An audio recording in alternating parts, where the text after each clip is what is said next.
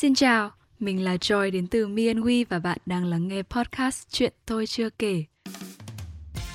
Để có hạnh phúc trong cuộc sống, bạn sẽ cần rất nhiều kỹ năng. Đó chính là lý do mà hàng tuần chúng tôi sẽ trả lời các câu hỏi, đưa đến cho bạn những bài học, giải pháp và những lời khuyên từ những khách mời và người đồng hành đến từ Me and We Coaching. Chuyện tôi chưa kể sẽ là một series các câu chuyện trong cuộc sống của những người xung quanh ta. Chúng tôi sẽ đưa các bạn đi qua từ những trải nghiệm hàng ngày đến cả những vấn đề khó nói. Rất là cảm ơn chị Uyên đã dành thời gian tham gia cùng với chuyện tôi chưa kể và Joy ngày hôm nay. Đến với chương trình thì chị có thể giới thiệu về mình một chút với mọi người được không?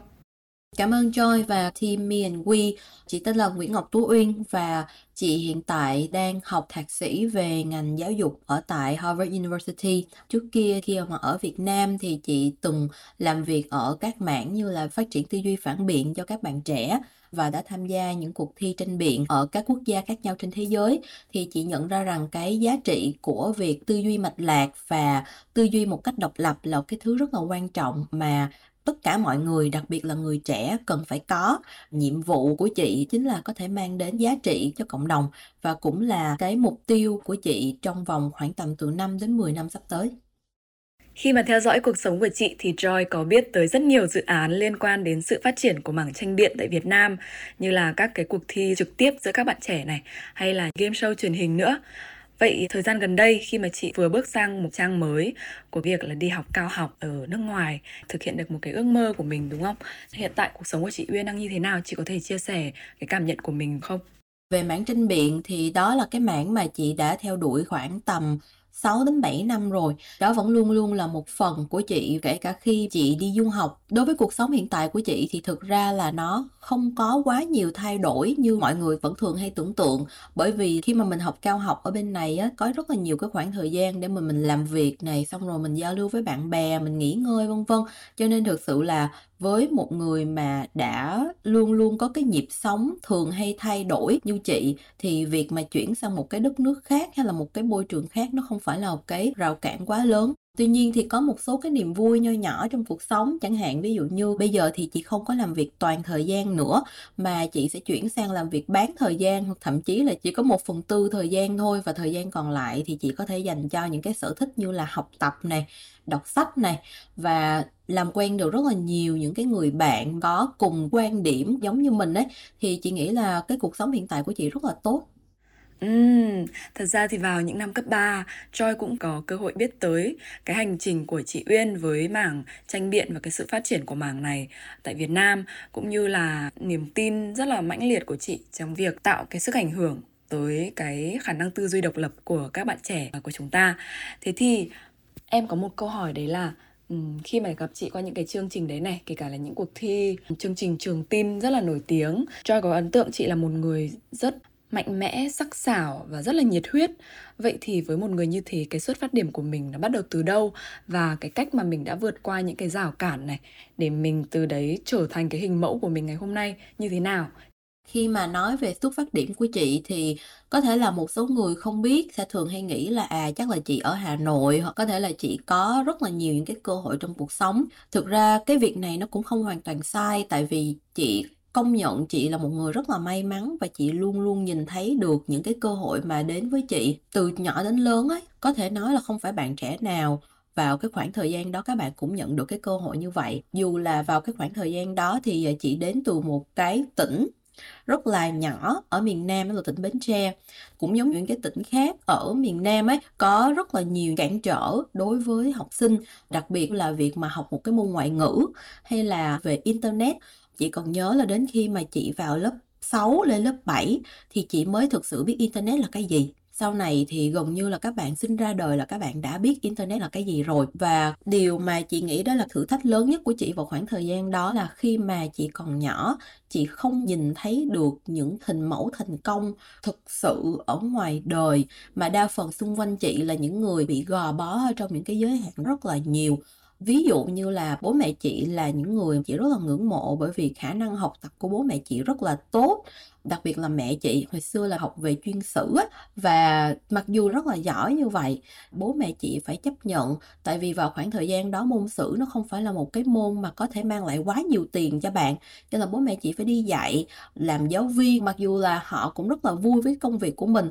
nhưng mà chị nghĩ rằng là với những cái tiềm năng mà họ có ấy, họ có thể làm nhiều hơn như vậy nữa, nhưng mà bởi vì cái điều kiện nó không cho phép, họ chỉ có thể dừng lại ở những cái việc như vậy thôi. Hoặc là chẳng hạn trong gia đình của chị có những cái yếu tố về bất bình đẳng giới như là ăn cơm xong ai sẽ là người rửa chén, thì mọi người đều đi theo một cái định kiến như vậy. Thực ra lúc đó chị chưa nhìn thấy một cái người nào mà có thể thực sự khai sáng được cho chị. Cho đến khi mà sự may mắn nó đến khi mà chị gặp một cái người giáo viên dạy tiếng Anh, mà sau này chị nhận người đó làm ba, tại vì người đó coi như là xin chị ra lần nữa. Đó là cái người đầu tiên đã phá bỏ tất cả cái định kiến. Chị biết, chẳng hạn định kiến về giới, người giáo viên đã nói với chị rằng là trí thông minh nó không có phụ thuộc vào giới tính đâu con. Người nào chăm chỉ hơn, người ta kéo nó nhiều hơn thì nó sẽ giãn ra nhiều hơn hoặc là những cái định kiến liên quan đến nghề nghiệp. Ví dụ như là không phải là mình học tiếng Anh xong rồi sau này mình ra cái mình phải làm giáo viên tiếng Anh. Mình có rất là nhiều những cái sự lựa chọn khác và từ những cái đó ấy, nó hình thành nên cho chị cái tư duy đi ngược lại cái định kiến ở trong xã hội cộng thêm cái sự may mắn từ gia đình như là bố mẹ của chị luôn luôn cho chị cái cơ hội để mà trải nghiệm. Từ rất là sớm, đi nước ngoài, đi giao lưu thanh niên quốc tế, đi tình nguyện giúp cho chị nhận ra rằng là à những cái gì mà mình suy nghĩ nó đúng, nó thật sự là định kiến. Và lúc đó mình mới nhìn thấy được là à ở ngoài cái tỉnh của mình, ở ngoài cái đất nước Việt Nam của mình, người ta thực sự làm khác thanh thiếu niên của người ta suy nghĩ khác và mình nhận thấy rằng là à mình không có cô đơn khi mà mình suy nghĩ như thế này khi mà mình hành động như thế này. Thì dần dần nó tạo nên cho chị một cái bản lĩnh á mình dám đi cái con đường riêng của mình. Tóm lại thì nó xuất phát từ việc chị có được một cái hình mẫu của một người dám đối diện với định kiến. Wow, thật ra nghe cái câu chuyện đấy em rất là cảm động tại vì thật ra Joy cũng là một người rất may mắn được gặp một người thầy. Như chị Uyên nói thì là một người lớn dũng cảm đấy sau này cho nhận ra cái tầm quan trọng của việc là để những người trẻ, những người đang phát triển có một cái tấm gương như thế, một người lớn mà sẵn sàng đấu tranh với những định kiến khi cần thiết này và làm theo những cái gì mình tin là đúng, chứ không phải là những gì mà mọi người xung quanh nghĩ là mình nên làm. Vậy thì khi mà chị uyên chia sẻ về quá trình mà chị gặp những người như thế này, hay là tham gia những cái hoạt động ngoại khóa ở nước ngoài và tiếp cận với những cộng đồng văn hóa và cách suy nghĩ khác mình thì chị rút ra được chìa khóa là gì để mà mình có thể tự tin biết được là cái lựa chọn nào cái cách suy nghĩ nào nó là hợp lý nó là đúng nhất đối với hoàn cảnh của mình như thế? Chị có hiểu ý Joy đang hỏi không? Chị hiểu chị hiểu ý của Joy có nghĩa là làm thế nào để mà chị có thể phân biệt được thế nào là định kiến thế nào là không phải định kiến đúng không? Thì uh, trên sách vở mọi người sẽ nhìn thấy là định kiến nó là một thứ rất là rõ ràng được phân biệt trắng đen phải trái. Nhưng mà sự thật ấy, thì định kiến nó sâu ở trong cuộc sống của mình nó có thể xuất phát từ văn hóa từ cái niềm tin nào đó mà cái đứa trẻ đó từ lúc sinh ra nó được bao bọc ở trong cái môi trường như vậy rồi. Cho nên là rất là khó để mà một người đang sống ở trong định kiến họ có thể nhìn thấy được cái định kiến đó là cái gì cá nhân như chị. Lúc trước khi mà chị chỉ có năm, sáu tuổi thôi, chị vẫn thường hay nghe một số người lớn ở trong gia đình ấy, thường hay nói là bé Uyên sau này á sẽ là bé gái thông minh, nhưng mà sẽ không thể nào mà thông minh hơn con trai được, tại vì con trai nó thông minh hơn con gái. Hoặc là có một số người họ nói với chị là bé Uyên ơi, bố mẹ của bé Uyên học rất là giỏi môn sử, Uyên chắc chắn sẽ học giỏi môn xã hội, nhưng mà nhà của Uyên không có ai học giỏi môn tự nhiên hết cho nên là chắc chắn là sau này Uyên sẽ học rất là giỏi những cái môn tự nhiên. Có những cái định kiến như vậy nó cứ áp đặt vào mình. Nó không có quá nhiều cái cơ hội có thể phát hiện ra đó có phải là định kiến hay không. Chị nghĩ rằng là một người sẽ cần phải trao dồi kiến thức của mình đến một cái mức độ mà người đó có thể nhận ra được đó là định kiến nếu như mà xét mà mang tính chất học thuật thì có một cái người ta gọi là Bloom taxonomy, một cái nhà khoa học vào khoảng tầm mà thập niên 50 của thế kỷ trước á. Ông ấy tên là Bloom và ông ấy mới đưa ra một cái kim tự tháp và trong cái kim tự tháp đó thì ông ấy phân tầng những cái mục tiêu của học tập. Ở trong đó cái tầng thấp nhất là tầng ghi nhớ, xong rồi sau đó là lên cao hơn là tầng hiểu, xong rồi tầng áp dụng, phân tích đánh giá rồi sáng tạo vân vân. Nếu như mà xét theo cái Bloom taxonomy đó ấy, thì một người người ta phải học nhiều và người ta phải học sâu còn phải phân tích được cái kiến thức đó và sau đó người ta phải áp dụng được nó vào trong cuộc sống hàng ngày. Thì lúc đó cái người đó họ sẽ có thể nhìn thấy được thứ này xung quanh tôi có phải là định kiến hay không. Chẳng hạn như hồi xưa chị cứ nghe con gái không thông minh bằng con trai hay là con gái thì sẽ có cảm xúc sống tình cảm hơn con trai. Lúc đầu á, thì mình tin sau đó thì dần dần với những cái kinh nghiệm sống thì mình bán tính bán nghi. Nhưng mà đến khi mà mình học về chủ nghĩa nữ quyền về à, những cái nghiên cứu về trí thông minh của trẻ em thì lúc đó chị mới nhận ra là cái này nó không đúng. Nhưng mà đương nhiên nó cần cái khoảng thời gian hơn 10 năm để mà chị có thể từ cái việc là hoàn toàn tin tưởng nó chuyển sang là nghi ngờ phản biện lại nó và thậm chí sau này mình có thể có những cái nghiên cứu khoa học để mà mình chứng minh rằng điều đó nó hoàn toàn không đúng. Mặc dù á, hồi đó nó chỉ đơn giản là một cái câu nói ở trong một cái bữa tiệc của gia đình thôi, nhưng nó có thể mất một đứa trẻ, một con người đến hàng thập kỷ để người ta có thể nhận ra rằng đó là định kiến. Cho nên chị nghĩ rằng là kiến thức chính là chìa khóa quan trọng nhất. Còn làm thế nào để mà có được kiến thức? Thực ra mình cần phải phân biệt giữa thông tin và kiến thức, tại vì với cái sự phát triển của internet, thông tin ở xung quanh chúng ta. Em cần một cái thông tin gì đó, em chỉ cần lên Google, em search. Khả năng search của em mà càng cao cấp thì em sẽ càng tìm được cái thông tin nó có giá trị hơn. Tuy nhiên, thông tin nó không có nghĩa là kiến thức, bởi vì mình có thể nhìn thấy một cái con số nhưng không có nghĩa là chúng ta sẽ hiểu được nó và càng không có nghĩa là chúng ta sẽ có thể phân tích hay thậm chí là áp dụng được nó vào cuộc sống hàng ngày. Chúng ta có thể tiếp cận được với những nguồn thông tin khác nhau, nhưng mà lúc này chúng ta sẽ cần thêm kỹ năng để chúng ta biến những cái thông tin đó nó trở thành kiến thức. Và một trong những cái kỹ năng chị Uyên đánh giá rất là cao đó là kỹ năng tư duy phản biện. Kỹ năng này nó sẽ yêu cầu các bạn là phải luôn luôn đặt câu hỏi vì sao và bạn phải luôn luôn tìm xem bạn có thể sử dụng được cái thông tin này nó như thế nào thì khi mà em có được công cụ để tiếp cận với nguồn thông tin, em có được cái kỹ năng để em làm việc với cái thông tin đó, thì dần dần cùng với cái tích lũy của em em sẽ dần dần em có kiến thức. Và kiến thức nó càng nhiều, thì em sẽ càng có thể phân biệt được những cái loại định kiến khác nhau. Em sẽ có thể đối diện với nó, hoặc thậm chí là em có thể giúp khai sáng cho những cái người khác về những cái định kiến xung quanh họ. Nghe chị chia sẻ thì Joy cảm thấy như đó là một cái hành trình chủ động trải nghiệm và soi chiếu trên cả những cái trải nghiệm và kiến thức của mình, cũng như là trải nghiệm và kiến thức của người khác, lúc đầu có thể mình sẽ men theo những kiến thức hay là những hình mẫu này nhưng mà khi mình đã có nền tảng nhất định thì mình có thể bắt đầu cái khả năng là độc lập trong tư duy và tách bạch ra những cái gì mà mình nghe và mình cảm thấy đúng, hay là những gì mình nghe nhưng mình cảm thấy chưa phù hợp cho cuộc sống của mình Joy thấy đó là một ý rất là hay mà mọi người có thể áp dụng để đối mặt với những định kiến riêng trong cuộc sống của chính mình. Thế thì với một người như chị Uyên là một người mà khởi xướng rất nhiều các hoạt động trong giới trẻ tại Việt Nam, cũng như là hiện tại thì chị đang bắt đầu học tại Harvard để có thể cống hiến tốt hơn nữa cho cái sứ mệnh của mình. Thì em nghĩ là với một con đường như thế, mình cần rất là nhiều sự dũng cảm đương đầu. Như là chị có chia sẻ về việc từ một bạn nhỏ ở Bến Tre, một bé gái mà lắng nghe rất là nhiều định kiến thì mình bước ra cái vùng an toàn ban đầu để bước xa hơn và thậm chí là dẫn đường những người trẻ khác. Đi đến khả năng tư duy phản biện tốt hơn, từ đấy là dẫn dắt một cuộc sống tươi đẹp hơn. Thì cái sự dũng cảm này, cái sự tự tin này mình lấy từ đâu? Bây giờ mình sẽ quay lại một tí xíu. Thực ra nếu như mà chị không nói á, rất là nhiều người sẽ không thể nào có thể tưởng tượng được. Chị từng là một cái đứa trẻ nó rất là nhút nhát. Lúc trước chị là lớp trưởng, đúng không? Và lớp trưởng thông thường sẽ có cái nhiệm vụ rất là cao cả là phải đi lấy bất kể cái đồ dùng học tập nào mà giáo viên yêu cầu. Thì cứ trước khi vào lớp á, thì chị sẽ qua bên phòng thiết bị để mà chị lấy. Và trong những cái đứa trẻ mà đến cái phòng thiết bị thì thông thường thầy cô sẽ nhớ tên nhớ mặt. Chị là đứa duy nhất mà thầy cô không bao giờ nhớ tên nhớ mặt tại vì chị nhát tới cái mức độ mà khi mà chị vào á, chị chỉ lấp ló và chị chỉ, kiểu, lấy cái tay, chị thò vào, chị lấy cái đồ đó xong rồi chị chạy đi thôi. Có nghĩa là nhát tới cái mức độ mà người ta gặp mặt mình hàng ngày trong vòng cả năm trời, người ta vẫn không biết tên, không biết mặt của mình luôn. Chị từng là một người như vậy, mặc dù bây giờ nói không có ai tin hết mãi cho đến sau này á cái quá trình học cấp 3 của chị á chị vẫn còn rất là may mắn nha. Tại vì á là ở trường của chị á mình sẽ học cùng cái lớp đó lên tới thẳng cấp 2 cấp 3 luôn.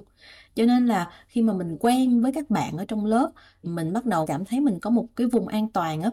thì mình rất là thoải mái. Nhưng mà cứ mỗi khi mà chị ra khỏi cái vùng an toàn của chị một cái là chị sẽ quay về là với con người rất là nhút nhát. Cái việc đó vào cái khoảng thời gian cấp 2, cấp 3 nó không quá nghiêm trọng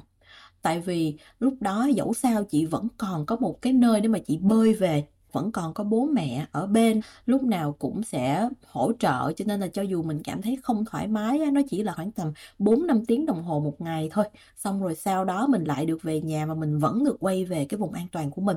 Cho đến khi mà chị đi học đại học và đó là một cái cú sốc rất là lớn đối với chị. Tại vì khi học đại học thì chị học ở Hà Nội, đó là một cái môi trường hoàn toàn khác từ văn hóa, giọng nói cho đến là những cái người bạn và lúc đó hoàn toàn không còn cái vùng an toàn nào để mà chị bơi về nữa hết. Và năm đầu tiên á, chị vào chị học, chị cảm thấy rất là buồn, rất là chán, bạn bè thì lại không nói chuyện được với mình. Um, thực ra không phải là các bạn không nói với mình đâu mà tại vì mình ngại, mình né tránh tất cả mọi người á. Và lúc đó thì chị rất là tiêu cực chị tiêu cực mãi chị không có dám nói chuyện với ai hết. Thì sau đó chị mới tự hỏi bản thân chị một cái điều á, là cái việc mình làm tốt nhất là việc tiêu cực, đúng không? Cứ mỗi khi mà mình làm một cái việc gì đó, mình hãy nghĩ thử xem xem là bây giờ trong cái trường hợp tệ nhất có thể xảy ra với tôi thì cái việc đó là gì và việc đó có đủ đáng sợ để tôi không làm việc đó nữa hay không? Và dần dần á, chị nhận ra rằng là khi mà mình nghĩ đến cái trường hợp tệ nhất á thì lúc này mình mới thực sự có được cái dũng cảm là à cái trường hợp đó cũng không tệ như mình nghĩ. Ví dụ như phát biểu ở trong lớp, trước khi mình phát biểu chị cứ nghĩ, thế thì bây giờ tệ nhất là làm sao? Tệ nhất là mình phát biểu sai, đúng không? Xong rồi bị giáo viên cười, bị các bạn cười. Nhưng mà họ cười rồi thì sao? Mình vẫn thở, mình vẫn khỏe, mình vẫn có thể ngồi ở đó. Họ cũng không thể nào vì một cái lời phát biểu sai của mình mà đuổi mình ra khỏi lớp học được bạn bè nó cười mình thì thực ra nó có phát biểu như mình không? Thì dần dần chị nhận ra rằng là, ồ, mọi thứ nó không có đáng sợ như mình nghĩ. Thế là dần dần chị bắt đầu mở lòng hơn, mạnh dạn hơn. Và nó có một cái điểm rất là hay thế này, khi mà chị càng trải nghiệm nhiều thứ hơn á, chị sẽ càng trải qua những cái trường hợp tồi tệ nhiều hơn. Và từ đó thì cái khả năng chịu đựng của chị á, đối với cái trường hợp tồi tệ nó sẽ càng cao hơn và càng về sau thì chị càng suy nghĩ ít hơn. Không phải là tại vì chị đỡ nhút nhát hơn, mà chỉ đơn giản là bởi vì chị đã qua cái trường hợp nó quá tồi tệ rồi. Cho nên khi mà chị nhìn thấy những cái trường hợp không thoải mái lắm, đối với chị nó cũng không còn là một cái thứ mà nó quá tồi tệ, nó quá đáng sợ nữa. Và mình cứ nhắm mắt mình làm thôi. Chị nghĩ rằng đối diện với những cái cảm xúc tiêu cực của mình và sử dụng những cái cảm xúc tiêu cực đó để mà mình nhìn thấy được những cái thách thức của mình. Thì đó cũng là một cách để mà mình có thể vượt qua được những thứ thực sự là thách thức đối với mình. Thay vì là mình cứ cố gắng nói với bản thân mình rằng là, ồ, tôi sẽ làm được đối với cá nhân chị á. Vào khoảng thời gian đó thì cái cách làm nó không có hiệu quả với chị. Joy rất là thích cách mà chị Uyên có những cuộc hội thoại với bản thân. Nó không phải thuần mang tính là chỉ trích hay là tiêu cực mà nó có rất là nhiều các sự động viên, an ủi và thấu hiểu. Từ đấy dần dần là khi mà chị tôn trọng cái xuất phát điểm của mình, tôn trọng cái tình huống hiện tại của mình, thì chị lại có thể từ từ đi lên và từ từ biến cái thử thách đấy trở thành một cái cơ hội cho bản thân. Trong những cái cuộc hội thoại đấy thì chị cũng có tự đặt câu hỏi cho bản thân luôn, ok, tệ nhất thì chuyện gì sẽ xảy ra? Và trong cái trường hợp tệ nhất, chị sẽ dùng cái cách nào để mà đối diện với tình huống đấy? Cho thấy điều đấy rất là hay bởi vì khi mà mình nhìn thẳng vào vấn đề như vậy rồi thì mình sẽ không còn nỗi sợ tâm lý, nỗi sợ mơ hồ mà mình không biết rõ là mình đang sợ cái gì đây. Khi mà Joy học về triết học Hy Lạp cổ đại ở Santa Fe, Mỹ thì có một câu nói của triết gia Aristotle chia sẻ đấy là có rất nhiều đức tính tốt và tuyệt vời mà con người nên có để có được một cuộc sống hạnh phúc tối ưu nhất. Nhưng mà cái đức tính mà ông ấy nghĩ là mấu chốt, quan trọng, đấy là lòng dũng cảm. Tại vì nếu mà không có lòng dũng cảm thì tất cả những cái đức tính còn lại nó không có cơ hội để biểu lộ luôn. Bởi vì bản chất khi đấy thì con người đã không dám làm những cái việc mà họ muốn làm hoặc đáng ra nên làm rồi. Quay lại với câu chuyện của chị Uyên thì Joy rất là thích cái cách mà chị kể ra với mọi người. Hành trình mà gom góp này và kiến tạo nên cái đức tính đấy, cái lòng dũng cảm đấy ở trong chính bản thân mình và trong hành trình của chị trên biển nó đến với chị một cách rất là tình cờ, nhưng mà cái việc mà mình theo đuổi nó thì nó là một cái ý kiến chủ quan của mình thôi. Lúc trước chị tham gia rất là nhiều những cái hoạt động về thanh thiếu niên và lúc đó chị đi Thái thì chị có quen được một người bạn Indonesia. Có một lần là bạn này tổ chức một cái sự kiện ở bên trường của bạn ấy và bạn ấy mới nhắn cho chị rằng là chị có thể quảng bá về cái sự kiện này ở Việt Nam để mà có một đội Việt Nam đi tham dự được hay không. Cái sự kiện nó tên là Asian English Olympics thì chị nghĩ là ồ này cuộc thi tiếng Anh thôi chứ chả có gì hết. Bố mẹ chị cũng bảo với chị rằng là nếu mà Uyên thích thì Uyên cứ đi Indonesia một chuyến đi, bố mẹ mẹ cho tại vì cũng sắp tới sinh nhật thế là mới bảo là ok, vậy thì mình đi. Mình cứ nghĩ là mình đi thi tiếng Anh thôi em. Khi mà chị qua ấy thì chị mới biết là cái cuộc thi này á, có rất là những cái hạng mục khác nhau và nó không có phải có cái tờ giấy hoặc là mình ngồi nghe băng, mình viết vào như thi IELTS đâu. Nó là thực hành những cái kỹ năng, trong đó thì cái ngôn ngữ người ta sử dụng là ngôn ngữ tiếng Anh và lần đầu tiên mà chị đi thi thì chị nhận được rất là nhiều bài học chị học được những cái thứ từ trước đến giờ chưa bao giờ chị học được mà chỉ cần trong vòng 3 4 ngày ngắn ngủi ở một cái đất nước xa lạ với những con người hoàn toàn xa lạ. Chị nhận ra đây là có hoạt động rất là hay, rất là bổ ích cho nên chị mới quyết định chị sẽ theo đuổi nó. Lúc đó chị chỉ nghĩ là chắc là trong vòng một năm hoặc là hai năm mình sẽ theo đuổi thôi tại vì vào khoảng thời gian đó thì chị nghĩ là nó hay đối với chị nhưng mà chị chưa biết là nó có thực sự bổ ích với các bạn khác hay không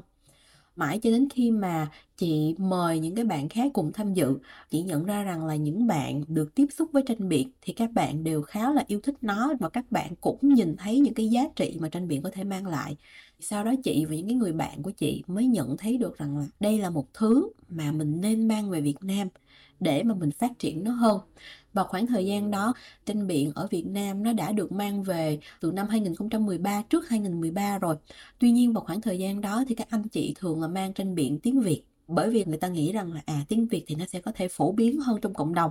Đồng thời thì những cái luật tranh biện vào khoảng thời gian đó vẫn còn khá là đơn sơ và chỉ có một vài cái luật tranh biện thôi. Đáng tiếc là những cái luật tranh biện vào khoảng thời gian đó thì không phải là những cái luật tranh biện mà những cái giải đấu quốc tế người ta thường hay sử dụng. Và những cái tranh biện viên của Việt Nam vào khoảng thời gian đó thì không có quá nhiều cơ hội để mà các bạn ấy giao lưu tranh biện với nước ngoài, tại vì không có ngôn ngữ cũng như là không đi theo cái xu thế toàn cầu vào khoảng thời gian đó. Thì cái việc chị làm nó không phải là mang tranh biện về mà nó là giúp cải tạo một cái tranh biện mà nó mang hơi hướng quốc tế hơn cho nhiều bạn có cơ hội thi đấu hơn. Sau này á, khi mà chị tìm hiểu thì chị mới thấy rằng thực ra tranh biện nó rất là hay và không phải là người Việt Nam không đủ thông minh hay là không đủ kiến thức mà chỉ đơn giản là tại vì mình chưa biết những cái cơ hội này thôi. Về sau thì chị mới nhận ra rằng là một cái thứ nó hay như thế này nó mang lại nhiều cái lợi ích như thế này thì chị sẽ kéo dài nó và chị sẽ cố gắng phát huy nó từ những cái mục tiêu nó rất là cơ bản đúng không? Nó rất là cá nhân ban đầu.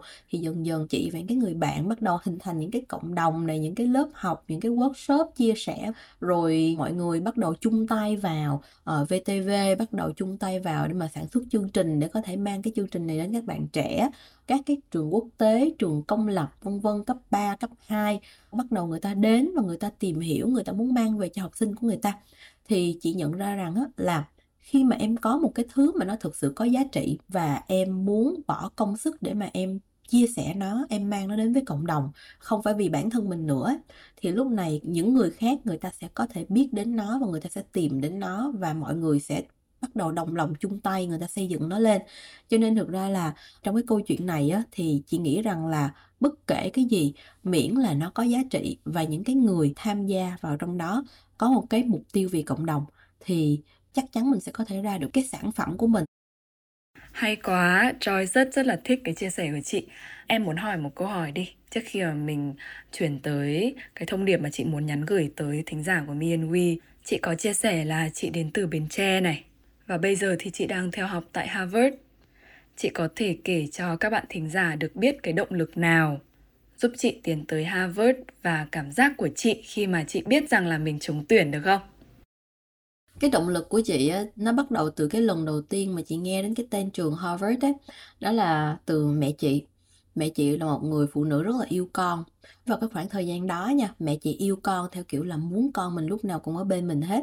Và từ lúc mà chị còn nhỏ tí xíu, khoảng tầm 6 7 tuổi thôi là mẹ chị đã từng nói một cái câu là mẹ không có muốn Uyên đi du học tại vì du học vừa xa, vừa cực khổ. Thế là mẹ chị mới nói một câu là, trừ khi Uyên vào Harvard, mẹ mới cho Uyên đi du học thôi. Đó là cái câu nói đùa của mẹ chị, đúng không? Lúc đó mẹ chị chỉ nghĩ đơn giản là cứ chọn cái trường nào mà nó thật là khó, mà nó không có đường nào nó vào, thì lúc đó là nó sẽ an toàn. Thế là lần đầu tiên cái từ Harvard nó đến với chị và chị luôn luôn suy nghĩ trong đầu là, ồ tại sao mẹ mình lại chọn cái trường này nhờ cái trường này nó có cái gì mà nó khủng khiếp như vậy lớn lên thì đương nhiên là mình cũng biết là trường Harvard nó là trường gì nó có những cái thành tích nổi trội như thế nào Nhưng mà điều đó không có nghĩa là chị có ước mơ vào Harvard, tại vì trường này nó cũng ngoài tầm với của mình thôi. Mãi đến khi mà sau này chị làm về mảng giáo dục, chị làm về tranh biện thì chị mới có cái cơ hội chị đến trường Harvard để mà dẫn các bạn học sinh đi thi vào cái giải tranh biện ở trường này. Và chị mới nhận ra rằng là ô trường này với trường thực sự nó rất là tuyệt vời. Nó tuyệt vời từ cái môi trường học tập đến những cái con người ở trong này. Và chị nghĩ rằng cái giá trị lớn nhất của Harvard là giá trị về con người. Tại vì những con người ở đây họ tinh hoa, rất là thông minh, rất là giỏi nhưng mà đồng thời họ rất là tốt bụng. Và họ luôn luôn niềm nở và họ giúp đỡ những cái người xung quanh của mình. Và chị nhận được rất nhiều sự giúp đỡ ở đây. Và lúc đó chị mới nhận ra rằng là tôi thực sự tôi muốn đến với cái môi trường này để mà tôi học được cái cách làm thế nào tôi tạo ra được một cái môi trường như thế này ở một cái đất nước nó kém phát triển hơn người dân có thể là không được tinh hoa như thế này nhưng mà giờ tôi cần phải tạo ra nó thì tôi sẽ tạo ra như thế nào? Thế là bắt đầu chị mới ấp ủ cái uh, ước mơ và bắt đầu chị lên kế hoạch để mà chị có thể vào được trường Harvard. Và khi mà chị nộp đơn đăng ký vào Harvard đó, chị rất là hy vọng tại vì gần như là trong vòng 5 6 năm á, là chị đã cố gắng thay đổi bản thân ở những cái điểm để mà mình có thể trở thành một cái mảnh ghép của ngôi trường này được. Và chị cũng nhìn thấy được những cái tố chất của chị và chị cố gắng chị show nó ra. Từ tháng giêng nộp đơn đến ờ, đầu tháng 3 thì trường mới gửi cái email bảo rằng à đã có kết quả rồi mày vào xem kết quả đi. Thế là vào xem kết quả thì lúc đó trường mới báo là đậu, thì thực sự là chị không thể tin được là chị đậu luôn á. Thì chị mới gọi về nhà và chị nói với mẹ chị là, mẹ ơi mẹ có đang làm gì hay không? Bố có đây hay không? Xong rồi bảo là mẹ ơi mẹ ngồi xuống đi mẹ đừng có đứng nha. Nó là mẹ ơi con vào trường Harvard rồi. Là mẹ chị kiểu rất là bất ngờ và mẹ chị lúc cứ ngồi cứ cười hoài à cứ nói là ờ chắc tại hồi đó kiểu nói với con mình như vậy cho nên là con mình bắt đầu nó lên kế hoạch để mà nó đi du học vậy mà nó trở thành một cái câu chuyện cười ở trong nhà của chị. Thực ra là cái việc mà chị vào cái ngôi trường nó lớn nó tốt như vậy chị nghĩ đó là một cái điều rất là hay mà bây giờ nghĩ lại chị vẫn cảm thấy rất là biết ơn những cái người mà đã giúp cho chị trong cái hành trình đó. Và đặc biệt đó là chị rất là biết ơn cái việc là vào những cái lúc mà chị nghi ngờ bản thân chị nhất á, thì chị không bỏ cuộc. Bởi vì chị cứ nghĩ là ừ thôi mình cứ nộp đơn vào Harvard tệ lắm thì mình rớt đúng không? Rớt thì lại làm đơn lại. Cho nên là chị rất là biết ơn chị vào khoảng thời gian đó đã không bỏ cuộc và đã cố gắng làm hết tất cả những gì mà mình có thể để mình có thể vào được môi trường này với cảm giác thì đương nhiên là có vui mừng này, có cũng lo lắng này. Và đôi khi mình cũng tự hỏi về chứ là cái ngôi trường này nó nhìn thấy cái gì ở mình để mà nó chọn mình vào. Cho đến ngày hôm qua, chị mới ngồi học cùng với lại những cái bạn học của chị á, thì các bạn ấy mới ngồi mỗi người mới nói về cái ước mơ hoặc là một cái kế hoạch của mình. Thì chị nhận ra rằng là có cái điểm chung của những cái bạn sinh viên mà chị quen ở đây á, đó là tất cả họ đều có cái hoài bão rất là lớn có một cái thứ gì đó ở trên thế giới này mà họ muốn sửa chữa hoặc là họ muốn xây dựng nên. Và từ cái hoài bão đó của họ ấy, họ trở thành một cái cá nhân rất là đặc biệt. Nhìn thấy họ rất là tỏa sáng luôn á nghĩa là mỗi người sẽ có một cái ánh sáng rất là khác nhau. Mỗi khi mà họ làm một cái việc gì đó thì mình nhìn thấy là họ luôn luôn hướng về cái hoài bão đó đó ừ, đấy là một cái chia sẻ rất đặc biệt về hành trình của chị bước vào Harvard cũng như là những cuộc gặp gỡ của chị Uyên với những người bạn mà khiến chị có niềm tin và có nhiều nhiệt huyết hơn để theo đuổi một cuộc sống tốt đẹp nhất cho tất cả mọi người. Joy cũng cảm thấy rất vui khi mà nghe chị chia sẻ về cái hành trình đấy cũng như là những cái người bạn như vậy khi mà mẹ chị đặt ra một cái câu thách đố như thế, thì chị đã luôn có cái quan niệm này, luôn có cái mong muốn theo đuổi nó, hay là cái ý niệm này nó đã được thay đổi trong quá trình mà chị trưởng thành? Thực ra là nó thay đổi em, tại vì bản thân chị lúc đó chị cũng biết đó là mẹ chị thách chị mà thực ra lúc đó chị cũng nghĩ là nó không có khả thi đối với một đứa trẻ xuất thân từ một cái tỉnh lẻ như chị vào khoảng thời gian đó. Và trước chị thì chị cũng không biết có một cái người nào ở tỉnh của chị vào trong cái trường này nữa. Cho nên là lúc đó chị hay tất cả mọi người xung quanh đều nghĩ nó là một cái thứ viễn vông. Mãi cho đến sau này khi mà chị đặt chân vào cái ngôi trường đó thì chị đã nghĩ trong lòng rằng là nếu như mà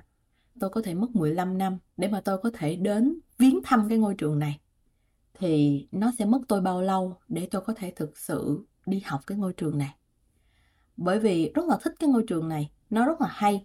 Chị mới bắt đầu chị mới lên kế hoạch là để mà chị có thể vào Harvard thì chị sẽ cần phải làm những cái gì? Chị cần phải thay đổi những cái gì?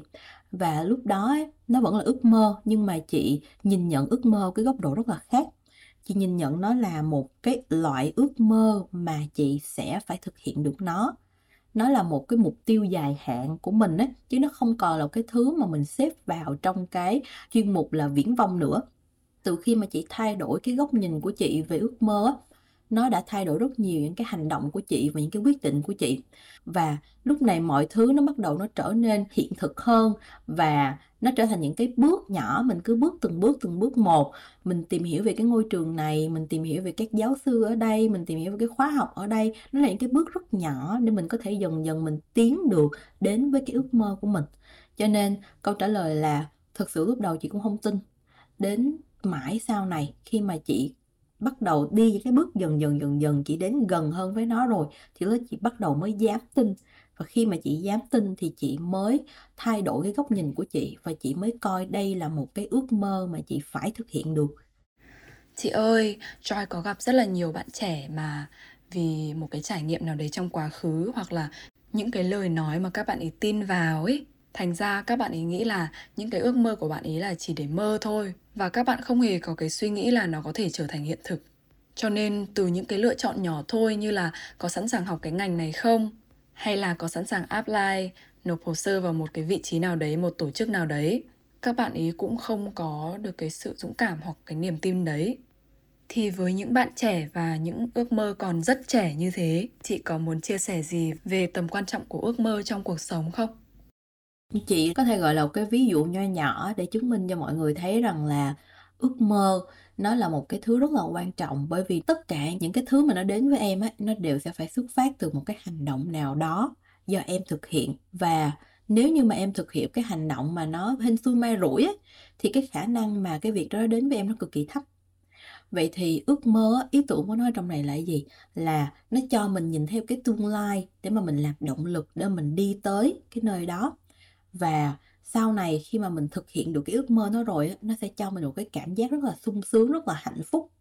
Thì chị nghĩ rằng đó chính là cái thứ rất là quan trọng mà con người, tất cả mọi người nên có.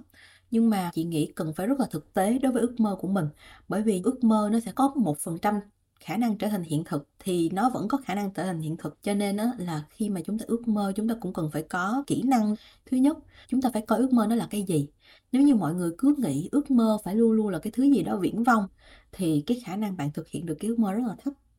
Chúng ta nên xem ước mơ là một cái mục tiêu dài hạn rất khó nhưng có khả năng thực hiện được. Thứ hai chúng ta nên ước mơ cái gì? Mình nên ước mơ những cái thứ mà mình thực sự mình yêu thích nó nó có lợi cho xã hội để mà mình có động lực mình làm. Và cuối cùng á, là mình nên lên cái kế hoạch rõ ràng để mình đạt được cái ước mơ đó. Đương nhiên cái kế hoạch đó nó sẽ là cái chặng đường rất là dài, em phải trải qua rất là nhiều những cái thứ khác nhau. Nó giống như là em chơi một cái game truy tìm kho báu, xong em phải trải qua những cái nhiệm vụ khác nhau, em nâng cấp dần dần dần bản thân em lên. Thì cũng tương tự như vậy. Để em đạt được cái ước mơ xa vời, em cũng phải nâng cấp bản thân em lên, y như là em chơi một cái game kho báu vậy đó. Chị nghĩ rằng là bạn cứ ước mơ đi, người trẻ cứ ước mơ đi. Và cái ước mơ của bạn miễn là nó phục vụ cho bản thân bạn ấy, thì cho dù nó khó như thế nào bạn cũng sẽ có một cái cơ hội nào đó bạn thực hiện được nó Joy rất là cảm ơn cái chia sẻ đấy của chị. Joy cảm thấy đấy là một chia sẻ rất ý nghĩa. Cuối cùng chị có lời nhắn nào nhắn gửi tới thính giả đồng trang lứa của Miền Huy không? Và lời nhắn của chị sẽ kết thúc buổi phỏng vấn ngày hôm nay của chúng ta. Chị Yên có một cái lời nhắn gửi như sau. Chị nghĩ rằng ấy, những cái giới hạn như là định kiến này, như là ước mơ mà từ nãy đến giờ mình nói á, là những thứ mà do con người người ta tự đặt ra có thể là do người khác nói với bạn hoặc là do bạn tự nghĩ ra hay bạn tự, tự tin vào nó. Và bởi vì chúng ta là người tự đặt ra nó cho nên chị tin rằng chính chúng ta cũng là những người có cái quyền năng có cái khả năng có thể phá bỏ được nó. Và bạn hãy luôn luôn nhớ rằng những gì mà bạn đang nhìn thấy ở thế giới này á nó là những thứ mà do bạn đang tự nhìn thấy. Và bạn sẽ có khả năng thay đổi tất cả mọi thứ xung quanh bạn miễn là bạn thực sự muốn làm một việc đó. Quá tuyệt vời quá tuyệt vời. Joy rất cảm ơn chị Uyên đã dành thời gian để tham gia cùng với team chuyện tôi chưa kể và Joy ngày hôm nay cũng như là đã dành thời gian để đưa những cái thông điệp của mình tới các bạn thính giả. Cảm ơn chị rất nhiều và chúc chị những điều tốt đẹp nhất trong tất cả những hành trình sắp tới. Cảm ơn bạn đã lắng nghe tập vừa rồi của podcast Chuyện tôi chưa kể. Nếu bạn muốn tìm hiểu thêm về Me and We Coaching và hành trình của chúng tôi, hãy truy cập meandwe.coach nếu bạn có câu hỏi muốn được giải đáp hoặc mong muốn trở thành khách mời để giúp đỡ mọi người bằng cách chia sẻ câu chuyện cá nhân. Đừng ngại ngần và email cho chúng tôi ngay nhé. Hẹn gặp lại các bạn vào tuần sau.